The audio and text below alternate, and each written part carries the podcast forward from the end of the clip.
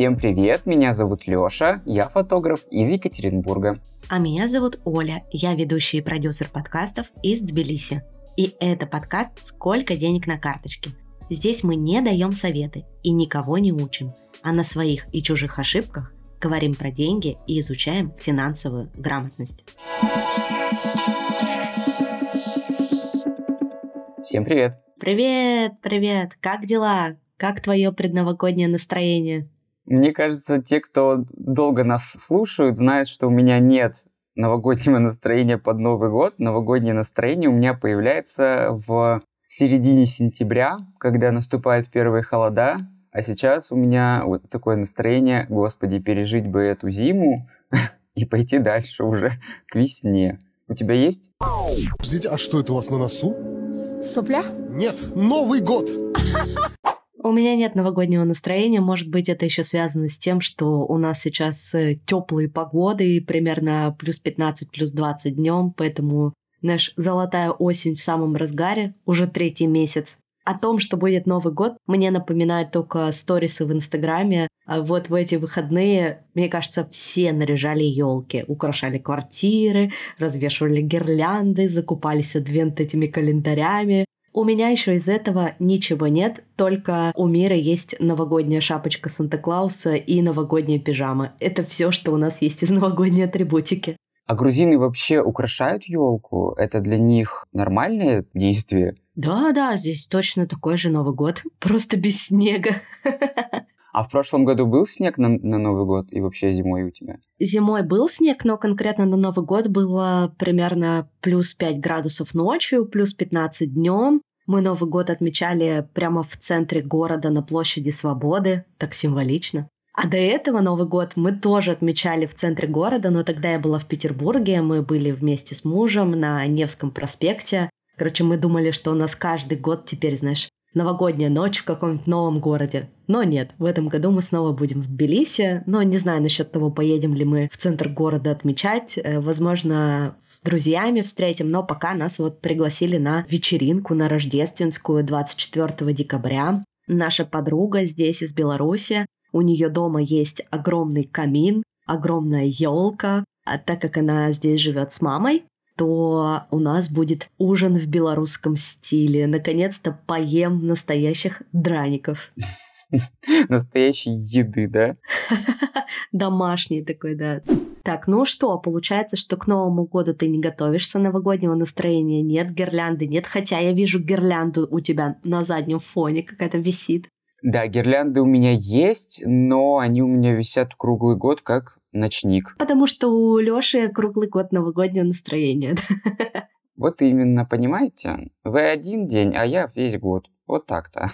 Так, что еще по новостям? Мы сегодня решили очень кратко делиться новостями, потому что впереди вас ждет очень крутой выпуск про поколение X, Y, Z и Альфа. Разберемся, что это такое. Поэтому новости будут очень краткие. Я в выходные еще, помимо того, что смотрела сторисы с елками и гирляндами, я еще посмотрела сериал, который нашумел просто в инфополе. Мне кажется, многие уже догадались, что это слово пацана.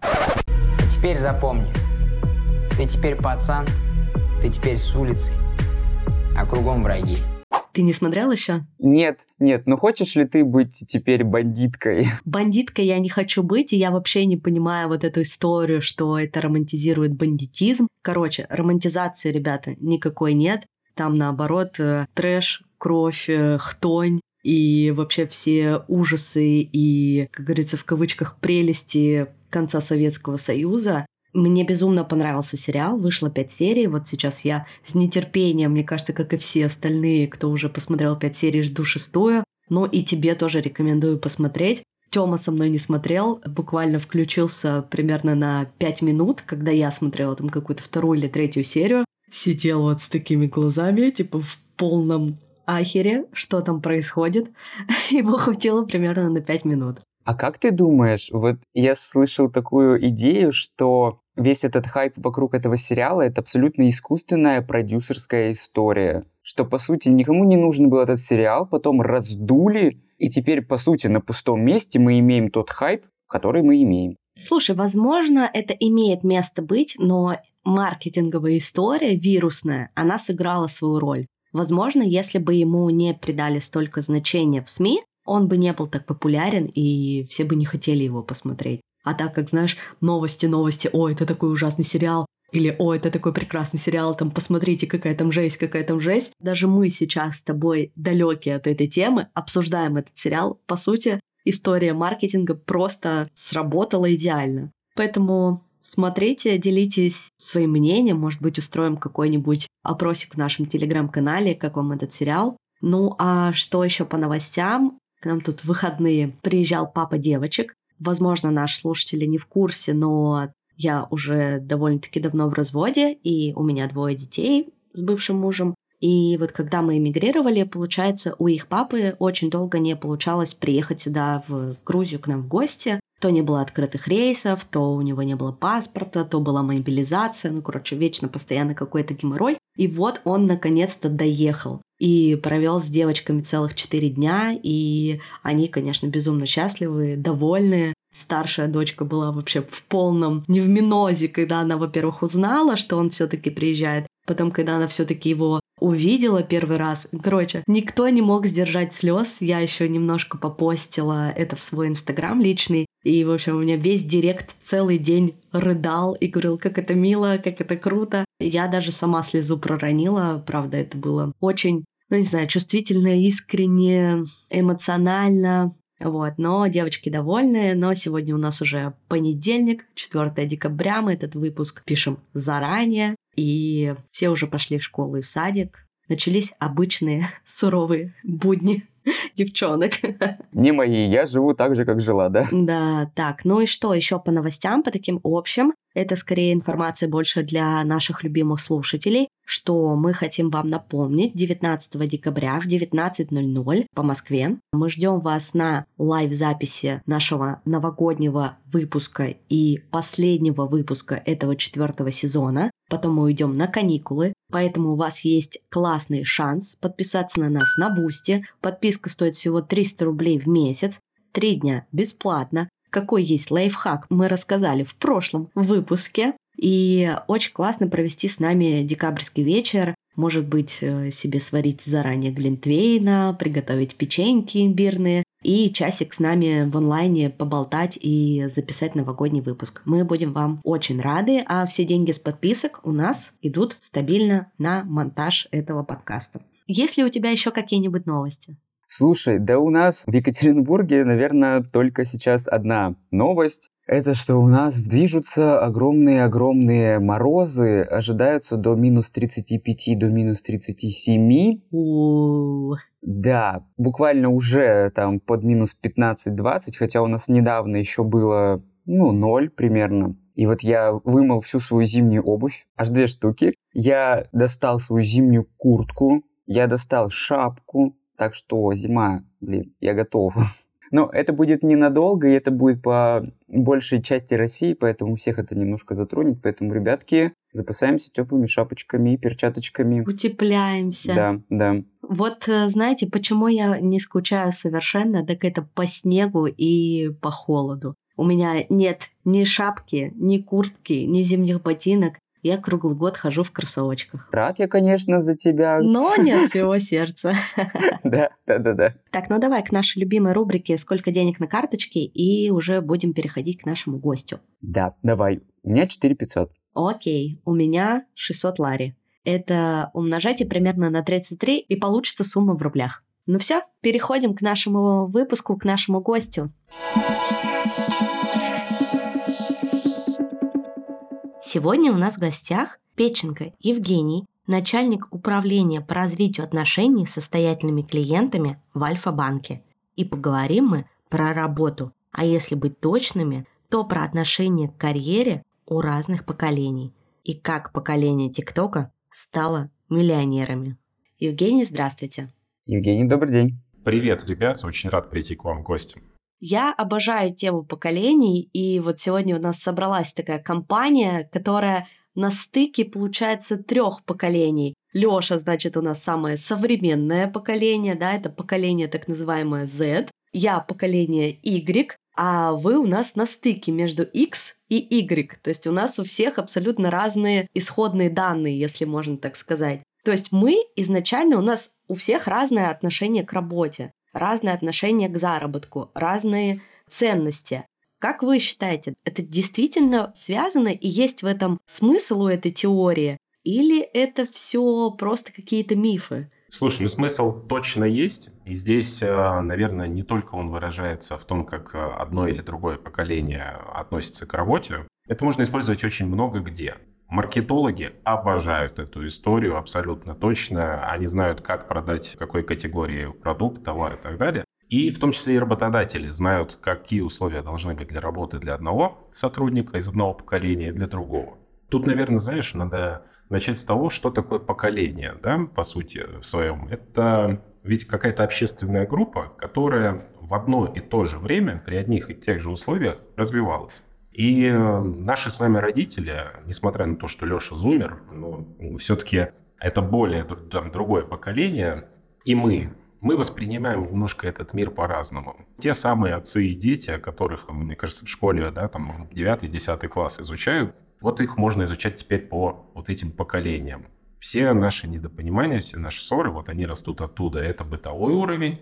Дальше начинается работа, дальше подключаются маркетологи, СММщики, социальные сети. И, конечно, это целый бизнес, да, все ведут себя по-разному. И на то есть объективные причины, которые повлияли на то или иное поколение, которые события происходили вокруг нас, как э, на территории России, так и в мире в целом.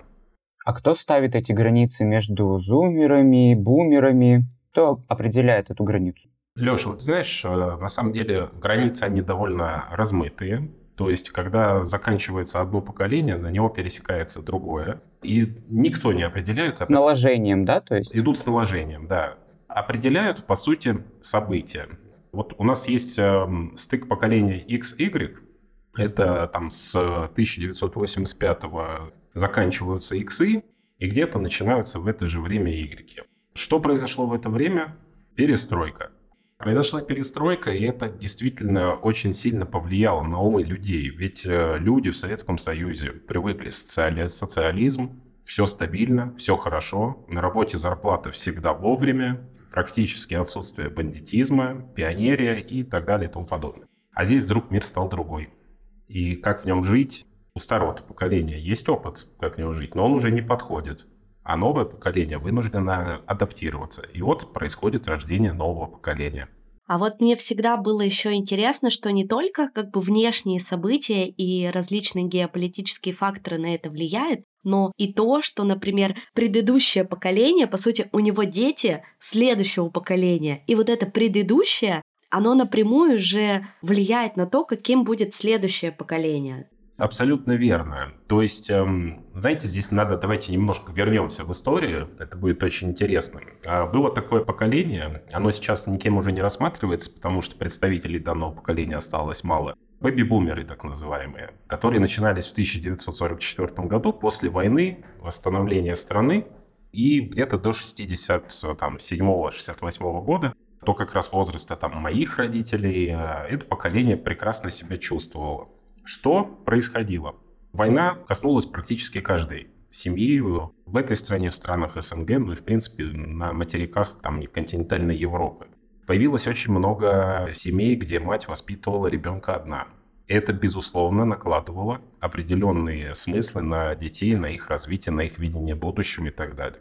И вот наше поколение, уже следующее, которое появилось X, наши родители, они видели все это. Они, по сути, так как мама одна, она где-то постоянно на работе. Раньше даже, знаете, 120 дней был декретный отпуск, официально государственный. Всего 120 дней, сейчас 3 года. То есть с 4 месяцев ребенок шел в ясли, и вот до своего совершеннолетия, по сути, он был предоставлен сам себе. Вырастал и говорил, я не хочу, чтобы у моих детей было точно так же. Я сделаю для своих детей все самое лучшее. И здесь наши дети, то бишь мы с вами, появляется поколение уже Y, которое опекается очень сильно родителями, которое может позволить себе не работать до определенного возраста, потому что родители, помня свое детство, желают вложиться, поддержать, э, дать хорошее образование. И вот он наступил другой мир. Я прям сижу за кадром, кивая, кивая, потому что да, да, это все про меня. И я даже как сама мама, например, поколение Y, а мои дети, две дочки, это уже поколение вообще следующее, альфа, я прекрасно вижу как бы и испытываю на себе все те ошибки, которые были совершены там в моем воспитании. И я нет, нет, нет, я так не буду. Но и, соответственно, там следующее поколение моих детей, оно будет вообще совершенно другое. И потом, что самое интересное, когда у моих детей, если у моих детей будут дети, они будут э, делать точно так же. Ну или я вот вижу и сейчас наблюдаю, что все больше вот эти последние поколения стремятся к тому, особенно поколение Z, да, вот Лешина поколение, которое там после 97 -го года, что нет-нет-нет, мы вообще семьи не хотим. Ну то есть вот такое, там, заводить детей, выходить замуж, жениться. Не, мы будем жить для себя, кайфовать, нам не нужны квартиры квартиры, машины. Вот, кстати, если поговорить там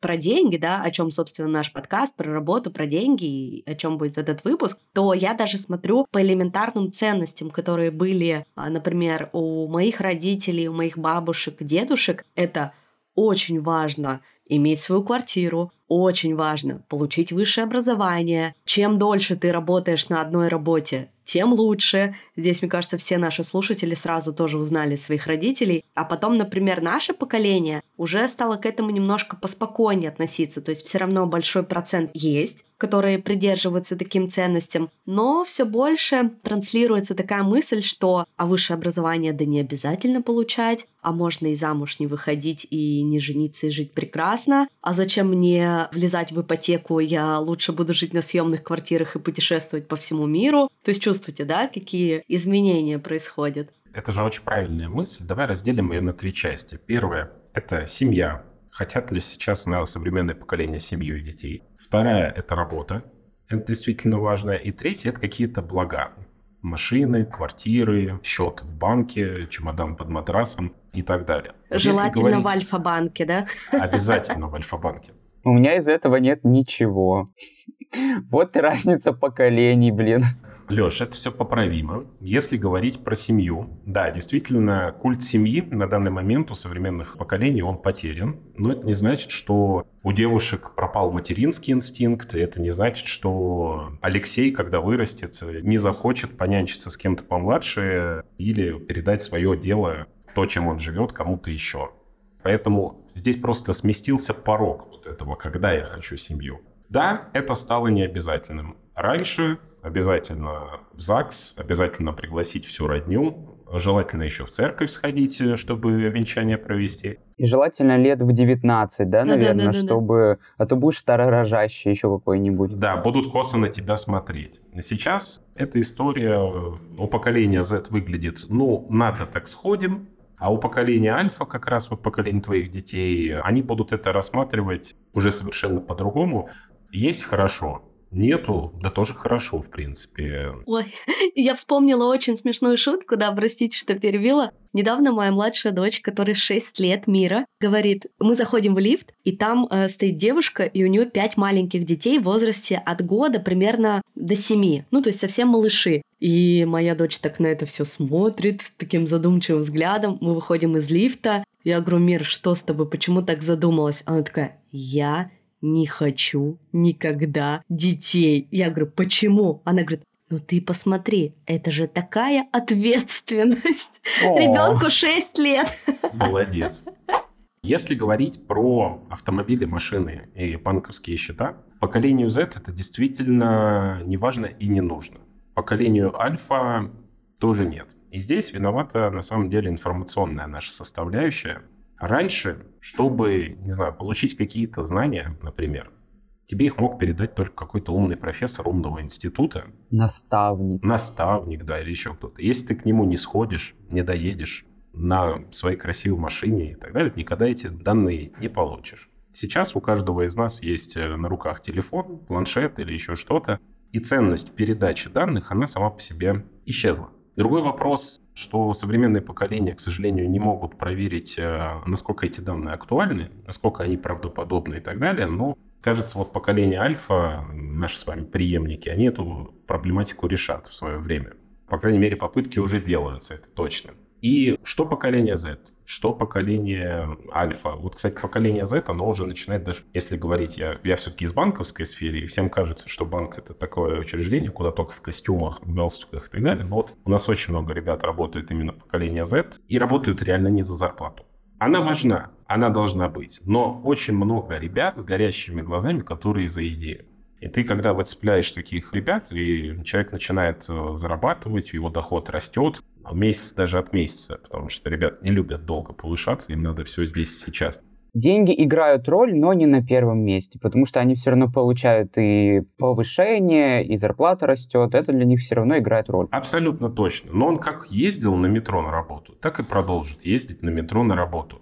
Потому что вместо там, автомобиля или еще чего-то, он более легко отдаст эти деньги своим родителям на покупку там, загородного дома или еще чего-то. Он купит себе новый гаджет, то есть он поменяет ноутбук, мы там, не знаю, я ноутбук меняю раз в три года, наверное, этот человек может его менять раз в пять месяцев, в шесть месяцев. Не потому что его ноутбук стал плох, а потому что вышла новая модель. И это как бы тоже нормально. А поколение альфа — это люди, которые будут жить в гаджетах уже всю оставшуюся жизнь. Вот э, я уверен, вы видели двухлетние дети сейчас пользуются Ютубом без всяких подсказок. Их же ведь никто этому не учил нигде. Лучше, чем мы с вами. Подтверждаю, у меня младшая дочь знает всех блогеров с трех лет. Я из тех мам, которые не против мультиков и Ютуба. Я вообще считаю, что это супер такая, знаете, палочка-выручалочка для любой мамы. И не нужно этого стесняться ни в коем случае. И вот они в этом ориентируются очень быстро. Приведу пример своей дочери Миры, мы сегодня ее часто вспоминаем. Но просто очень хороший пример вот этого как раз поколения. У нее есть колонка Алиса от Яндекса. И они с этой Алисой просто лучшие подружки. То есть она там с ней здоровается, что-то болтает. Алиса ей читает сказки, подбирает ей какой-то прикольный контент. У Мира любой вопрос какой-то появляется, как произошли люди или что такое эволюция. А, то есть она задает такие вопросы, она очень любит. И тут же у нее есть Алиса, она «Алиса, что такое эволюция?» И она ей, значит, там рассказывает. То есть она свою жизнь уже без этой колонки, ну, мне кажется, не представляет. Я к чему это веду? Для такого поколения это уже само собой разумеющееся. То есть... Часть жизни. Да, это часть их жизни, точно так же, как там поесть, я не знаю, сходить в душ, ну, что-то такое бытовое. С одной стороны, это как бы немножко напрягает, да, и страшно от этого. Но с другой стороны, кажется, что ну без этого уже никак. Вот все, мы в таком мире живем, как бы просто смиритесь, успокойтесь. Да мне кажется, что каждое поколение думает про следующее, что оно, блин, умрет, что они наркоманятся. Да, что это потерянное поколение. Вот э, мира умрет в своих планшетах ты, что ты делала, смотрела, наверное, телек, да, начинала? Потому что, ой, MTV, хватит смотреть свой MTV. Мне говорили, хватит играть в свои компьютеры, ну-ка давай завязывай, иди книжку почитай. Мне кажется, это, наоборот, очень прикольно, и в любом случае каждое поколение не поймет следующее, потому что растет на разных ценностях. Слушайте, абсолютно поддерживаю, никогда не поймет, но и, и следующее, и поколение альфа никогда не поймет нас. В обратную сторону это тоже работает. А, но вот этот пример с э, двухлетним ребенком, который сидит в планшете и серфит информацию просто в глобальных масштабах, как сказал Леша, это круто, это хорошо, Алиса помогает. А, но дело в том, что мы получаем двухлетнего ребенка, который в себя впитывает информацию такую, как раньше впитывал уже десятилетний очень большой по объему информации. Нагрузка на психику большая. Да, я в 10 лет, ребят, я на речку ходил, и деду в поле помогал, в лучшем случае это из физического труда было. И да, там вечером с ребятами на лавке обменивались новостями. Вот весь мой информационный фон был. А сейчас вот этот доступ к необъятной информации, что мы получаем на выходе? Мы получаем ребенка, который имеет открытый доступ к информации, абсолютно любой, довольно неограниченной. Но эволюция к сожалению. Так быстро за прогрессом не идет. И эти дети, эти люди, новенькие, вот это поколение альфа, они не могут впитать всю эту информацию. Поэтому именно эти дети, когда их 5, 6, 7 лет, их спросишь, скажи адрес, где ты живешь, они не помнят. Но при этом много чего знают. А может быть и не надо, потому что нам раньше надо было все запоминать, потому что у нас были книжки и другие источники. А сейчас у нас есть интернет в телефоне, который всегда находится в кармане. Мне бы еще хотелось немножко вернуть нас к разговору именно про ваши наблюдения, как это устроено вот в Альфа-банке, да, вы сказали, что вы видите этих сотрудников, да, что они другие, что у них другие ценности. Как такое поколение Z, оно вообще относится к карьерному росту? Интересен этот рост им или не интересен? Или вот просто у меня хорошая работа, комфортные условия, снеки и апельсиновый сок без ограничений, еще входит в ДМС, например, психолог, и стоматолог, и больше как бы мне вообще ничего не надо, как будто бы нет вот этих стремлений, а у предыдущего поколения как будто наоборот, знаете, быстрее, выше, сильнее, там хочу дорасти до какого-то начальника. Тут про амбиции, мне кажется, да, вопрос больше. Да, смотри, очень правильная история рассуждать на эту тему. Но для этого надо сначала порассуждать о, о нашем с вами поколении X и Y. Мы действительно, нам всегда с детства говорили, учись хорошо, будешь умным. Работай тяжело, упорно, будешь э, повышаться, расти по карьере и так далее. В принципе, мы этим и занимаемся. Я знаю довольно много людей из топ-менеджмента, которые начинали свою карьеру вот э, за стойкой операциониста в банке, а сейчас управляют целыми корпорациями. И шаг за шагом они шли на протяжении долгих там 30-40 лет к этой позиции. Здесь приходят господа зумеры, Слава богу, пока господа из альфа поколения не пришли, но к ним мы уже точно... Сидят там в своих песочницах пока. Да, скоро мира придет, ждите, блин. Да, так что мы уже готовим почву, понимая, что придут. Пришли и говорят, слушайте, мы, во-первых, хотим работать с удаленки, нам вот это в офис ездить пять дней в неделю вообще не интересно. И как бы, знаете, пандемия показала, что это нормальная история, абсолютно, в этом можно жить и работать. Поэтому здесь мы ребят, конечно, полностью в этом поддерживаем. А дальше они говорят, нам интересно сделать какой-нибудь проект и после этого вырасти. Самое главное отличие, вот сейчас Леша должен узнать себя, поколение Z, они очень любят, когда их за каждый их шаг, чих, проект или еще что-то мотивируют, благодарят, говорят, какой ты классный, какой ты умничка, вот ты лучший мы очень тебя любим, и оставайся с нами, и вот тебе новая должность, или вот тебе новая премия и так далее. Вот тебе звездочка. Да, раньше, знаете, в отделении банка на ребят, которые работают с клиентами, был просто специалист по работе с клиентами. Сейчас появился специалист по работе с клиентами, старший специалист, ведущий специалист, главный специалист. Потому что надо повышать, надо поднимать, и они не готовы ждать год повышения. Им надо три месяца, нормальный срок три месяца, давайте пересмотрим, чем я тут занимаюсь и за какие деньги. И это правильная история, потому что они, в отличие от поколения наших родителей, не боятся потерять работу. Они знают, что руки есть, ноги есть. Я здесь заявление подписал, пришел в другую организацию, там заявление на прием подписал. Меня также взяли, и я дальше работаю. Ну, то есть такой нормальный уровень самооценки развило это поколение, получается. И это прекрасно. Нам действительно есть у ребят э, чему поучиться. Но Иногда это выходит, соответственно, и боком. А вот про минусы, да, расскажите про минусы. Про минусы, что организация, в которой ты работаешь, она должна это очень хорошо понимать. И если ты как раз тот самый зумер, а вот твой руководитель а, из э, другого совершенно поколения, и он не адаптировался под э, историю того, что тебя надо благодарить. Не для галочки. Искренне подойти и сказать «спасибо, ты крутой». Да хотя бы замечать, было бы вообще уже супер. Если бы руководитель подошел и сказал, ты важен, он бы такой, да, я важен. А обычно ходит просто и не обращает внимания, и только тыкают в дедлайн, и сделал, не сделал, блин. Мы нашли, мне кажется, болевую точку Алексея. Да, меня никто на работе не хвалит, вообще всем пофиг, что я делаю, только тыкают. Я была твоей начальницей, я тебя всегда хвалила, что ты? Я про сейчас. Вот, и это как раз плохо, потому что если не похвалили, значит демотивировали. Значит, сделал плохо или сделал нормально. Да. А демотивировали, значит, к следующему своему заданию или задаче уже сотрудник приступит с меньшим энтузиазмом, рвением, спустя рукава, начнет смотреть на сторону и так далее. И вот эта мотивация, она не обязательно материальная должна быть. Да, чуть-чуть премию больше дать. Приятно? Приятно. Но мы с вами выяснили, что зумеры до денег не голодные сильно.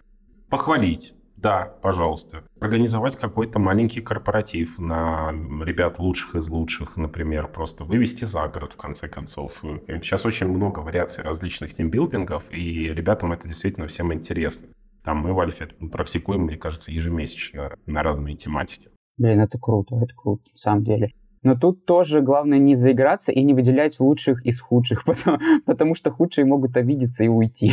Ну, это, слушай, в любом случае стандарты работы, они есть у каждой организации. Есть такая штука, как испытательный срок. Среди зумеров очень много творческих людей. Кто-то хочет картины рисовать, кто-то музыку записывать, кто-то еще что-то. Пожалуйста, в нерабочее время ты можешь делать все, что угодно. В рабочее время у нас есть в офисе даже помещение, где ты тоже можешь это делать. Вопрос один. Есть проект, у него есть начальная точка и конечная точка. Либо ты до нее добегаешь, и ты красавчик, и все классно, либо есть вопросики. Либо иди дальше рисуй. Да, либо иди дальше рисуй. И это применимо не только к поколению Z, это применимо к любому поколению.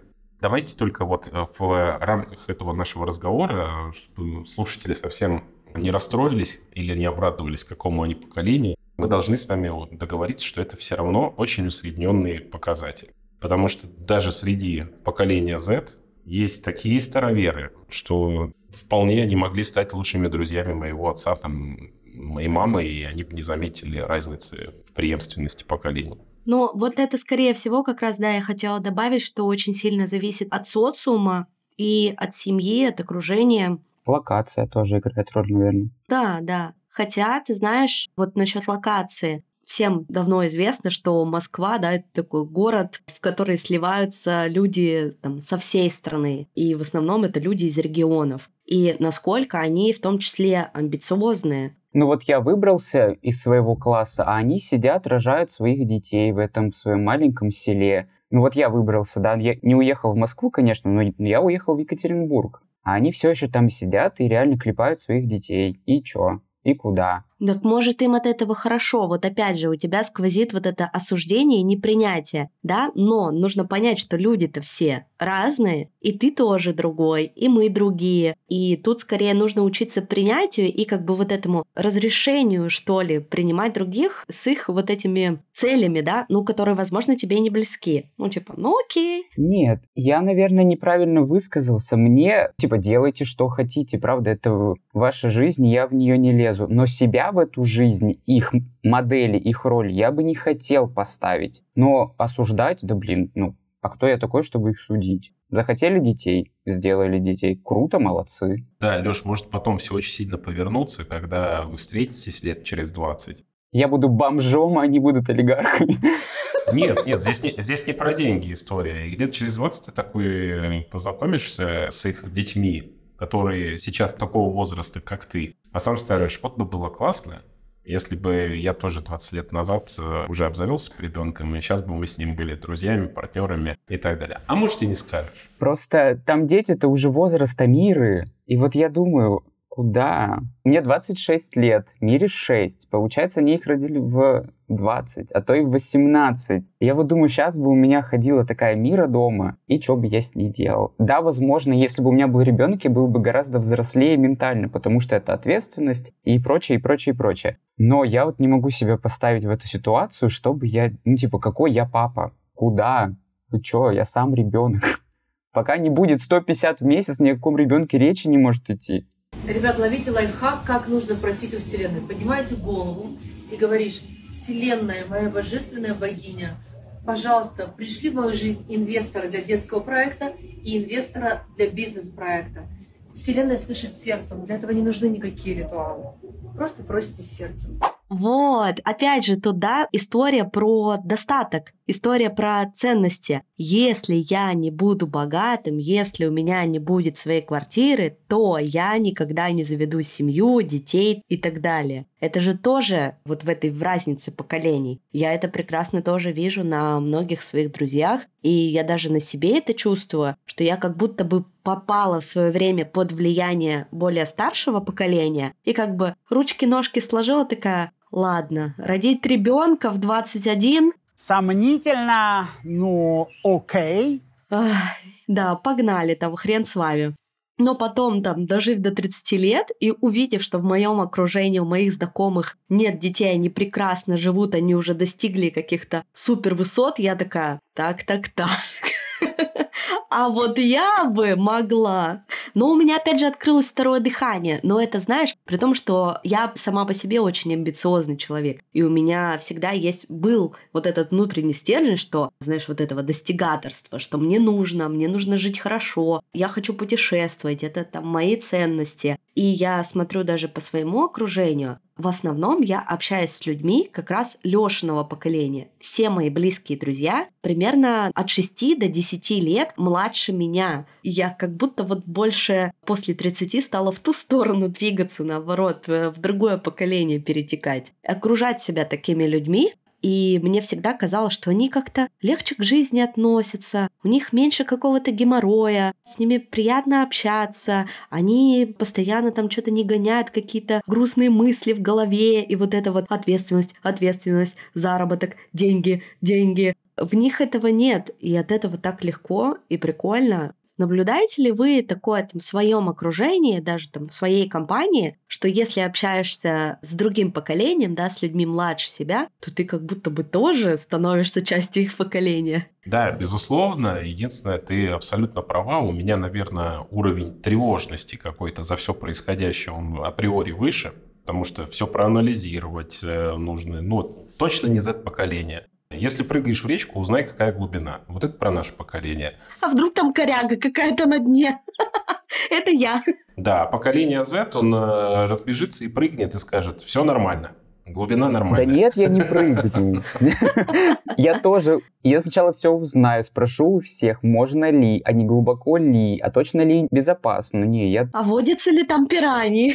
Да, я тут еще секунд, поэтому не, не-не-не. Но в любом случае общаться между поколениями – это очень интересно. Если бы этого не было, мы все жили очень скучно, потому что мы учимся друг у друга постоянно, в том числе как в жизни, так и на работе. Это очень важно. И когда перед тобой сидит три человека из разных поколений, вы решаете какую-то даже в рамках работы одну общую задачку, надо ответить всего на один вопрос. А как бы ты сделал бы этот проект, эту задачу и так далее? Ты услышишь три абсолютно разных решения. И можешь выбрать то, которое самое быстрое, самое эффективное, возможно, самое дешевое в реализации, если у тебя бизнес какой-то. Поэтому иметь в компании людей разного поколения – это очень и очень полезно и даже нужно. Потому что ты имеешь взгляд сразу всех поколений, которые сейчас проживают, соответственно, у нас в стране. А по поводу вот регионов, Леш, э, как ты говоришь, кто-то в деревнях остался, кто-то еще. Тут, конечно, очень много зависит от самого человека и чего он от жизни хочет, но я не знаю почему. У меня специального подхода нет, а потом я понял, что, видимо, этот подход сидел где-то в глубине меня. У меня, наверное, 90% команды все из регионов. Это люди, которые приехали, которые взяли ипотеку, которые со дна поднимались, строили свою карьеру и сейчас достигли довольно там, больших высот. Москвичей мало, но это тоже трудяшки, трудолюбивые люди. Но у меня не было такого. Из Москвы нет, все, смотреть не будем, рассматривать не будем. А вы откуда, Евгений? Я вообще с Дальнего Востока. С очень-очень там, с границы с Китаем, очень издалека. Тоже достигатор получается, да? Ну, да, сейчас модно слово релакант, но... Релакант с Дальнего Востока. Релакант с Дальнего Востока. При этом, конечно, у москвичей, слушайте, у них по две квартиры от бабушек осталось наследство. Вот, им не надо работать, мне кажется. Вот они как раз пусть рисуют картины, пишут музыку, выступают на литературных вечерах. А вот бизнес все-таки э, любит решительных провинциалов, которым нечего терять и которые готовы делать свою жизнь лучше. Мне кажется, наоборот, им есть что терять этим провинциалам, поэтому они и пашут, и работают, и... Будем батрачить, короче, до конца своих дней на этих москвичей. И, конечно, да, в карьере они растут значительно быстрее, потому что есть же еще такая история, вот наши с вами родители привыкли, рабочий день с 9 до 6 вечера. Я не готов остаться на дополнительную работу, да, там, если вот э, закончился мой рабочий день. А это я не про себя я тут ночую. Но поколение э, Z, они могут, например, на работу вообще не прийти, но включить ноутбук ночью и сделать проект. И это тоже круто и классно. Ну, это я, да. Вот. И к ним не должно быть ни у работодателя, ни у кого вопроса. Твоя задача как работодателя организовать среду комфортную для любого поколения, в которой твои задачи, твои проекты будут выполняться. Мне кажется, в Альфе это получилось идеальное просто место для нашей интеграции, да, к вопросу о карьерном росте Если вдруг вы в поиске работы, то мы хотим рассказать вам о работе в Альфа-банке, ведь это классный работодатель, который дает, как мы слышим, все инструменты и возможности для развития и роста. Из основных плюсов давай, Лёш, перечислим. Основной плюс, который мне хотелось бы отметить, это культура уважения и взаимной поддержки. Опять же, о чем мы и говорили, нам важно, чтобы нас хвалили.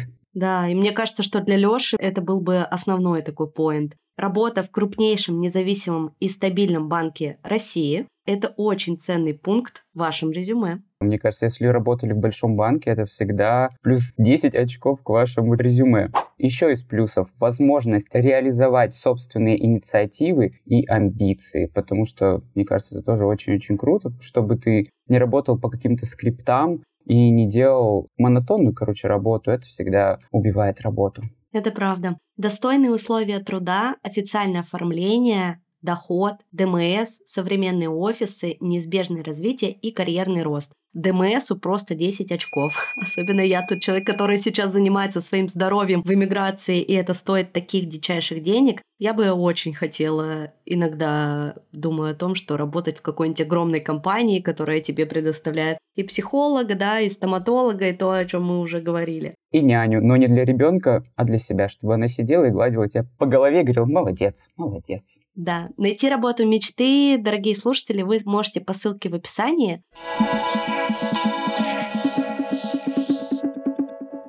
Вот когда мы перечисляли основные пункты, которые можно получить от работы Альфа-банка, мне бы хотелось уточнить, да, и то вообще, о чем мы говорили сегодня все полчаса, как будто бы понимание о том, как работают поколения и как работать с людьми, есть только в крупных компаниях. И ты, как сотрудник, можешь получить такое вот реально трепетное отношение, да, понимание твоих ценностей и ценность тебя только в какой-то огромной корпорации, где есть бюджеты на то, чтобы как бы каждому был индивидуальный подход. А как быть с маленькими корпорациями? То есть, возможно, вам есть чем поделиться? Есть какой-то кейс или какие-то мысли, наблюдения? Да, смотри, здесь, наверное, важно будет уточнить, что очень много маленьких корпораций, как ты говоришь, по сути, бизнесов, да, там, или вообще даже индивидуальных предпринимателей, которые нанимают сотрудников к себе. Зачастую, ну давай, в 50% случаях это выходцы из крупных корпораций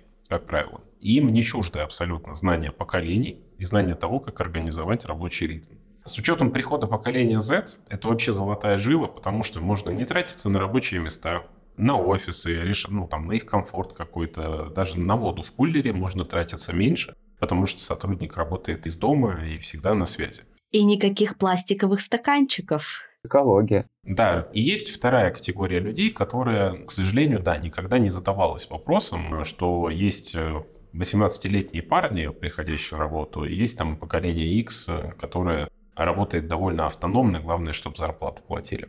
Если с первыми все понятно, то, во-вторых, их можно спасти, по-моему. И спасти их должны как раз их сотрудники.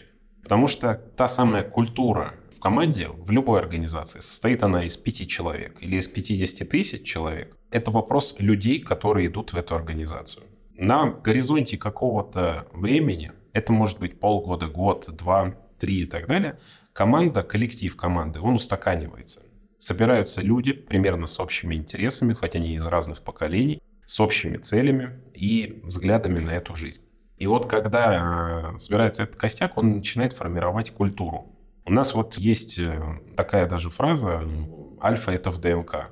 Тут действительно два варианта. Либо ты приходишь работать в альфу, у тебя загораются глаза в первый же просто день, и ты остаешься всерьез надолго. Я в альфе работаю 13 лет. Так сложилось. Как раз тоже приходил вот на входе в отделение, талончики раздавал, э, электронные очереди.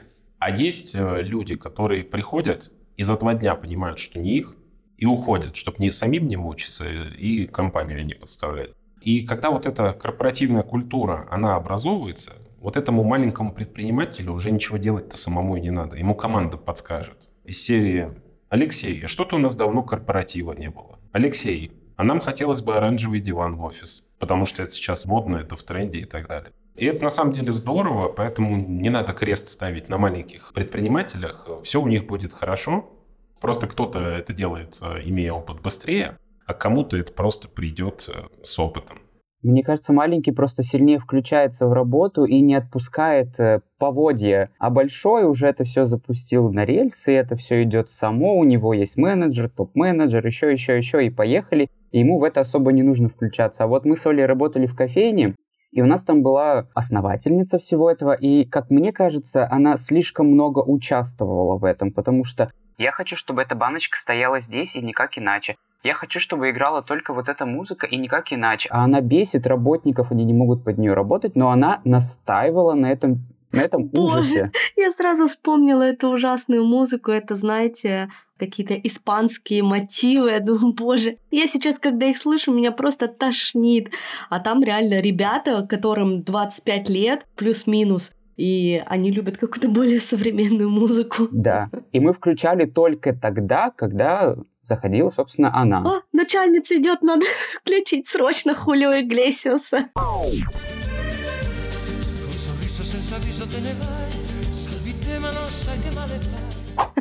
Слушайте, это правда. Современному поколению точно надо давать свободу, абсолютную свободу в их там решениях в работе, сто процентов, не лезть в это все. Но а про вашу бывшую там владелицу, руководительницу, как вы назвали, можно сказать, что это человек, которому ее бизнес был, наверное, действительно не безразличен. И она пыталась действительно сделать лучше, но вот наверное, недостаток какого-то опыта, может быть, даже жизненного, да, вот э, приводил к тому, что происходили такие вещи. В этом нет ничего страшного, просто она найдет для себя других сотрудников, которые разделят с ней эти ценности. Так она, собственно, и делала. Не нравится – вали отсюда. И тоже их уволят, Леш, как нас с тобой. Меня два раза оттуда увольняли, с разных точек. Потому что у тебя карма плохая.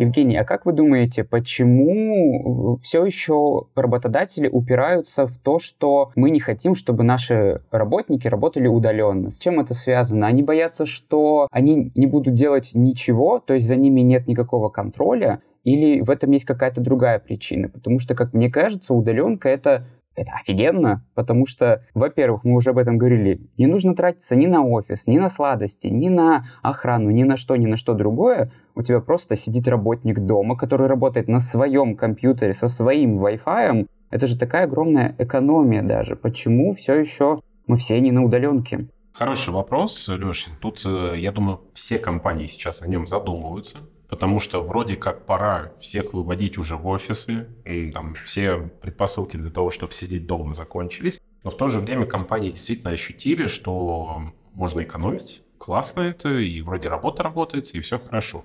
И вот все стоят, э, крупные компании, да и мелкие, наверное, тоже, перед выбором, что же делать.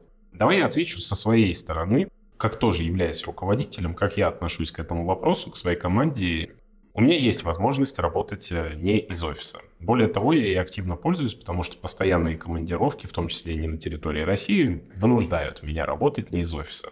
Но, первое, я по себе даже чувствую, что это немножко менее эффективно для меня, потому что кофе захотелось, пошел, сделал, Холодильник постоянно бренчит, отвлекает меня. Да, холодно стало, пошел носочки какие-нибудь тепленькие одел. Ну, то есть... Сладенького что-то нет, ничего, пойду схожу до магазина куплю. Потом кроватку увидел, я вот записываюсь, у меня студия в спальне, и у меня тут справа огромная кровать, и я вот смотрю, думаю, так, мы вот закончим, и я пойду часик полежу. Вот. Но это не касается людей, которые действительно самоорганизованы. Я знаю людей, которые одевают костюм, оставаясь дома, и сидят на всех там зум-мероприятиях и так далее. Вот, Алексей, это ты, да, я так понимаю? Это не я, я в пижамке. Вот. У меня зависит от дня удаленки. В первый день я буду в костюме, во второй день я, наверное, уже голову не помою, в третий день лучше я буду без камеры. Но при этом ваша эффективность, она не изменится. Да, но при этом. И вот сейчас мы обсудили, как это происходит дома. И здесь, скорее всего, у удаленки нет минусов. Есть плюсы у того, что ты работаешь в офисе. Вот поэтому, скорее всего, мы вернемся к офисной работе рано или поздно. Какие плюсы есть? В рамках удаленной работы ты в основном ходишь по встречам, которые у тебя запланированы на сегодняшний день. Либо в случае срочного вопроса можешь позвонить кому-то из своих коллег. Когда ты находишься вот в этом комьюнити рабочей атмосфере, ты можешь решать свои вопросы, идя мимо рабочего стола чего-нибудь там по этажу. Ты можешь с кем-то сходить на обед. Ты можешь лично поговорить с руководителем, узнать последние новости, вектор направления развития компании и так далее. Ты можешь с кем-нибудь познакомиться и завести роман. Абсолютно точно. Я тебе скажу, что люди, которые работают постоянно и много, им больше негде найти, кроме как на работе. Да, А. метро или работа, да. Или дорога от метро до работы. Или пятерочка у дома. По зуму это сделать очень сложно, потому что ну, могут быть сюрпризы, назовем это вот так. Поэтому в любом случае, когда ты в офисе, когда ты в глаза в глаза, когда ты за живое общение, ты в том числе и понимаешь людей по-другому и лучше. Помните, когда тебе капслоком пишут, а ты говоришь, не кричи на меня, особенно если это девушка. Ты не видишь контекста своего сообщения, потому что, знаете, какое самое ненавистное мною слово? Коллеги. Если кто-то пишет в чат слово коллеги, я сразу понимаю, что это наезд, потому что это, потому что Я это такое тебе сейчас вежливое каждое слово. утро буду писать, коллега. Коллега, доброе утро. Хотелось бы обсудить один вопросик. Коллега, доброе, доброе утро, доброе. И я ненавижу слово коллега. Вот как раз после вот этих всех локдаунов, ковидов и вот этого прочего всего. Да, мы уж тоже давно заменили слово коллега на слово друзья, поэтому Друзья еще более токсично, чем коллеги. Друзья, вы тут, кажется, какое-то дерьмо сделали. Для меня это звучит вот так. Тринадцатой зарплаты не будет. Да. Друзья, мы хотим вас обрадовать. Да-да-да. Все выходим неурочно. Слушай, друзья больше как-то звучит лучше, чем коллеги, это правда. Возможно, я что-то додумываю, конечно же. Все, что вы сказали про оффлайн работу, да, про работу в офисе, я прям всеми руками за, потому что, мне кажется, я вот уже три года работаю в онлайне, да, вся моя работа в онлайне, все мое общение через Zoom и Google Meet, и я еще и в эмиграции в Тбилиси, я понимаю, что мне просто не хватает человека рядом. Ну, то есть, не, понятно, у меня там есть муж, есть дети, но человеков, наверное, людей, с которыми я бы пришла в офис, мы бы открыли компьютеры, потом мы пошли бы, заварили себе чашечку кофе, на перерыв мы бы пошли там э, в какую-нибудь кафешку, да, а вечером после работы мы бы завалились в какой-нибудь бар и пили бы настойки, отмечали свою тринадцатую зарплату. Теперь у меня, как у фрилансера, не тринадцатой зарплаты. Ты не знаешь, сколько ты заработаешь в следующем месяце, потому что в этом месяце там у тебя 10 консультаций, в следующем, например, 0. И ты такой, так, дожить бы вообще до 24 года. В общем, да, мне хочется просто снять какую-то ту стигму с онлайн-работы. Кажется, что это просто идеально, это очень круто, но на самом деле минусов здесь, возможно, даже больше, чем в работе такой, ну, физической в оффлайне. И спасибо, что поделились, очень круто, интересно было. Я знаю, что вы начальник управления по развитию отношений с состоятельными клиентами, да, то, о чем мы сказали в самом начале, когда вас представляли. А если посмотреть на людей не тех, которые работают, а тех, с которыми работаете вы, да, вот это вот словосочетание «состоятельные клиенты», какое это преимущественно поколение? мы их делим на целых там 12 различных подразделов этих клиентов, потому что это Я абсолютно... думал на богатых и на очень богатых. Нет, нет, нет. Эти, эти тиктокеры, с ними ловить нечего. Сегодня богатые, завтра бедные. Нет, мы, мы успешный банк, потому что мы человечный банк, мы относимся к своим клиентам а, не как там именно клиент, а это партнер, друг, у нас взаимовыгодные отношения. Как мы их себе представляем? У нас есть очень консервативные клиенты, те самые состоятельные, которые возраст 50 плюс, любят депозиты, любят прийти в офис, сесть в кожаное кресло, выпить чашечку кофе, пообщаться с менеджером со своим. А есть э, такие, как Алексей, например, э, много зарабатывает, ну вот копить еще не научился. Поэтому тратит безумно много, но сбережений никаких. Как раз то самое поколение Z. И, наверное, э, в том числе моя какая-то ответственность лежит, чтобы научить этих людей э, начать формировать себе какие-то блага, накопления, возможно, недвижимость. Для этого у нас есть очень много разных инструментов. Есть поколение наших родителей, которое привыкло думать, что в банке деньги хранить нельзя. Это опасно, все сгорит. Да, банк обманет, еще что-то случится. Поэтому здесь очень многие, кстати, клиенты выбирают для себя банк, исходя из такого фактора, как безопасность. Они заходят, знаете, на, на сайте каждого банка есть раздел о нас, там, о банке, и правда читают, кто акционеры, как давно работает, что за банк. Э, ну, то есть, действительно, есть такая категория людей. Мы поняли, для кого теперь этот раздел о нас. Да, а есть э, люди, которые действительно вообще не погружаются ни в какие подробности. Мы идем сейчас по пути диджитализации, давно ушли от э, бумажных документов, все подписывается смс-кой в телефоне, и вот таких тоже много. И в основном это категория людей от там, 30 до 45 лет, это вот уже успешные бизнесмены, возможно, стартаперы, возможно, не только на территории России. То есть, отвечая на твой вопрос, кто же наш состоятельный тот самый клиент – это абсолютно любая категория клиентов, это абсолютно любое поколение. Скорее всего, даже вот они не преобладают друг над другом, у нас всех достаточно, и каждому есть отдельный подход, что тоже важно. Ну, потому что с Алексеем бы, если бы я был менеджером, я бы общался в одной тональности, в одном формате и разговаривал бы об одном виде продуктов. А там о каком-нибудь э, премиальном клиенте возраста моего отца, ну, мы обсуждали бы совершенно другие вещи, в другой обстановке с более серьезным лицом, наверное.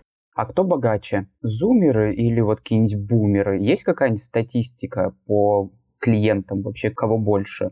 Вот, Леш, здесь больше что ты вкладываешь в понятие богаче. Кто больше зарабатывает или кто больше хранит? Кто больше зарабатывает, давайте вот так. Да, я, наверное, хотел бы все-таки обсудить больше состоятельность, состояние, то есть это что-то уже накопленное. Наверное, все-таки это больше старшее поколение. Конечно, это, безусловно, старшее поколение. Но и будет правильным ответить, кто больше зарабатывает. Больше зарабатывают вот как раз суперзумеры, на чем зарабатывают, иногда знать не хочешь. И тиктоки, и какие-то, там, не знаю, абсолютно другие работы, не связанные с прийти что-то руками сделать. И это нормально, как мы сегодня с вами обсудили. Но снять тоже надо вообще-то снять, вообще-то. Там надо кнопочки нажимать. Вообще-то. Надо в фотошопе разобраться, конечно, флешку купить. И очень старшее поколение, которое уже сформировало свои капиталы, руководят какими-то компаниями, они, по сути, руководители или SEO каких-то компаний и в то же время рантье, потому что у них есть накопленные капиталы. Вот первые и вторые сейчас, как это ни странно, зарабатывают примерно одинаково много. И есть вот это вот среднее поколение, которое мы в основном относимся. Это мы с вами, серединка. Которые тоже состоятельные, но вот не настолько, насколько вот эти две категории. И они, ну, либо скоро перейдут в ту высокую категорию с возрастом, с мудростью, там, с сединой в волосах, либо остаются на своем стабильном уровне, ничего.